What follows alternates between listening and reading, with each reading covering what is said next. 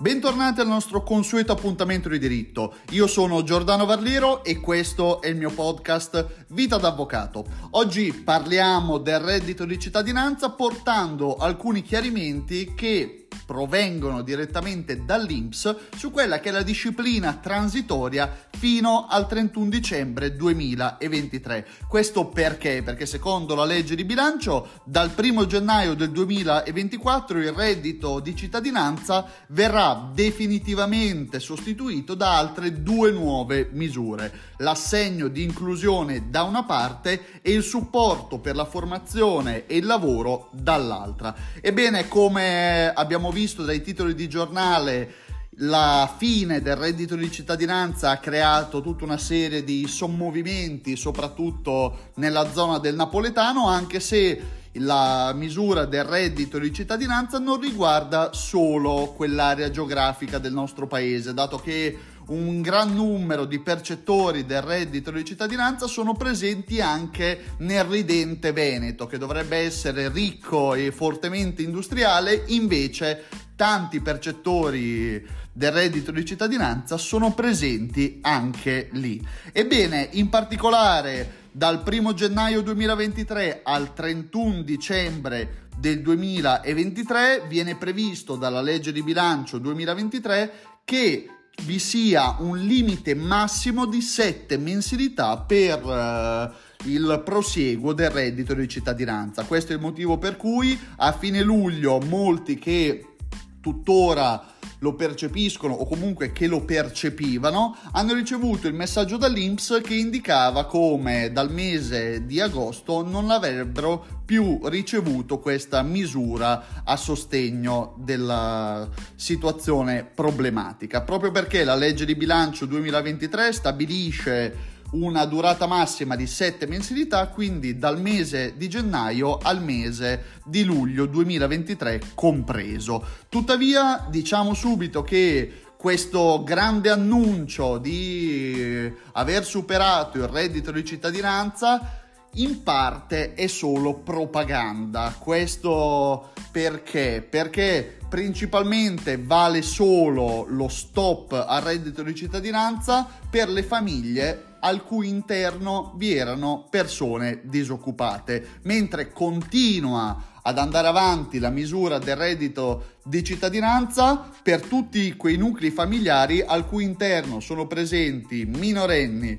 persone ultra sessantenni o persone affette da disabilità. Quindi per, tutte, per questa categoria, quindi minorenni, persone affette da disabilità e ultra sessantenni, è ancora in vigore la disciplina del decreto del 2019 che aveva introdotto il reddito di cittadinanza, ricorderete il, la propaganda del Movimento 5 Stelle, abbiamo sconfitto la povertà, ebbene per questa categoria di persone, per questi nuclei familiari, continua ad andare avanti il reddito di cittadinanza, così come fissato all'origine per 18 mensilità prorogabili. Quindi anche l'idea di aver messo un freno al reddito di cittadinanza è in parte propaganda perché questa misura non è stata totalmente debellata dal nostro ordinamento ma è ancora presente per quelle categorie protette, per quelle categorie che ne possono necessitare. Tuttavia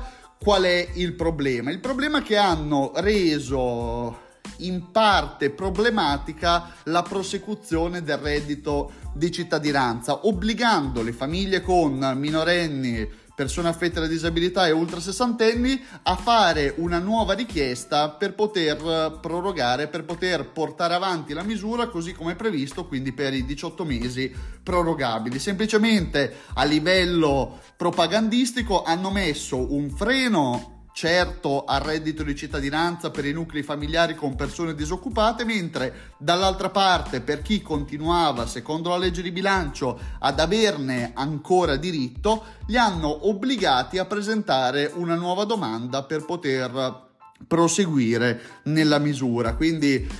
vediamo che questa fine del reddito di cittadinanza è stata in gran parte propaganda e in gran parte titoli di giornale, perché nella realtà dei fatti non sono stati poi così tanti i nuclei familiari esclusi dal reddito di cittadinanza. E quindi anche tutta la propaganda di far sì che la gente torni a lavorare, non stia sul divano grazie a un sussidio statale pagato da tutti i cittadini lascia un po' il tempo che trova. E questo perché? Perché fondamentalmente il reddito di cittadinanza, così come anche altre misure, in qualche modo non possono essere tolte. Se noi andiamo a vedere il sito dell'Inps, non so se siete mai andati sul sito dell'Inps, potete vedere che c'è un'infinità di misure a sostegno del reddito per chi perde il lavoro, per chi ha un nucleo familiare con alcune problematiche al suo interno, quindi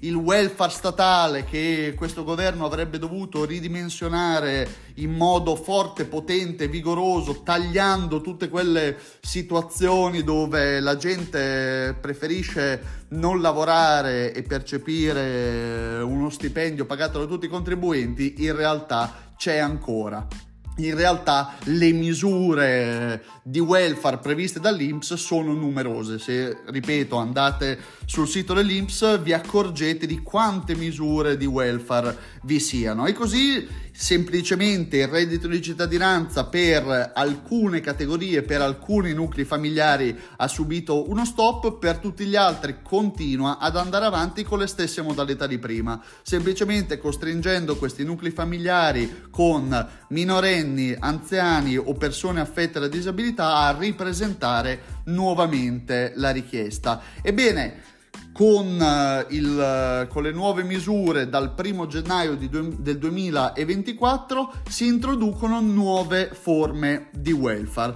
Il primo è il supporto alla formazione e al lavoro, operativo in realtà già dal 1 settembre del 2023, quindi rispetto a quando stiamo registrando questo episodio entrerà entrerà in vigore tra una settimana e prevede l'accesso a progetti di formazione qualificazione e riqualificazione professionale, oltre a orientamento e accompagnamento al lavoro per le persone tra i 18 e i 59 anni. Oltre a, misu- a questa misura di supporto alla formazione al lavoro viene previsto l'assegno di inclusione, questo operativo dal 1 gennaio del 2024, che prevede una integrazione al reddito per le famiglie con componenti minorenni o con persone con più di 60 anni di età o persone con disabilità. Quindi quelle categorie che continuano a percepire il reddito di cittadinanza così come previsto dal decreto del 2019, che quindi non sono state toccate da questo provvedimento della legge di bilancio che fissa sole sette mensilità la durata del reddito di cittadinanza, dal 1 gennaio del 2024 passeranno dal reddito di cittadinanza all'assegno di inclusione. Sono legittimati a richiedere l'attivazione di un percorso di inclusione sociale e lavorativa i residenti in Italia da almeno 5 anni, di cui gli ultimi due in via continuativa. Dal 1 settembre del 2023 possono beneficiare dello strumento di supporto alla formazione e al lavoro le persone, ribadiamolo, con un'età compresa tra i 18 e i 59 anni e con un ISE fino a 6.000 euro che siano poi in possesso degli ulteriori requisiti richiesti. Possono attivare questo percorso rilasciando la dichiarazione di immediata disponibilità al lavoro e comprovando di essersi rivolte ad almeno tre agenzie per il lavoro o enti autorizzati all'attività di intermediazione. Quindi vediamo che la misura del supporto alla formazione al lavoro, benché sia già operativa tra una settimana, in realtà prevede comunque tutta una serie di requisiti, no? quindi tra i 18 e i 59 anni di età, un ISE fino a 6.000 euro e soprattutto dare prova di essersi rivolti già a tre agenzie per il lavoro e questo forse è l'aspetto diciamo eventualmente un po' più problematico, mentre per l'assegno di inclusione dal 1 gennaio del 2024 ne potranno beneficiare le famiglie che includono componenti minori disabili o con almeno 60 anni di età o in condizioni di accertato svantaggio dall'inserimento di un programma di cura e assistenza dei servizi socio-sanitari. Fino alla naturale scadenza e comunque non oltre il 31 dicembre del 2023 i nuclei familiari che percepiscono il reddito di cittadinanza continuano a percepire i benefici economici della misura. Quindi vediamo che ribadiamolo tutto questo discorso sul reddito di cittadinanza con i chiarimenti effettuati dall'Inps semplicemente ci fa capire come gli annunci presenti sui giornali della fine di questo aiuto a pioggia e di persone che vivono sulle spalle dei cittadini contribuenti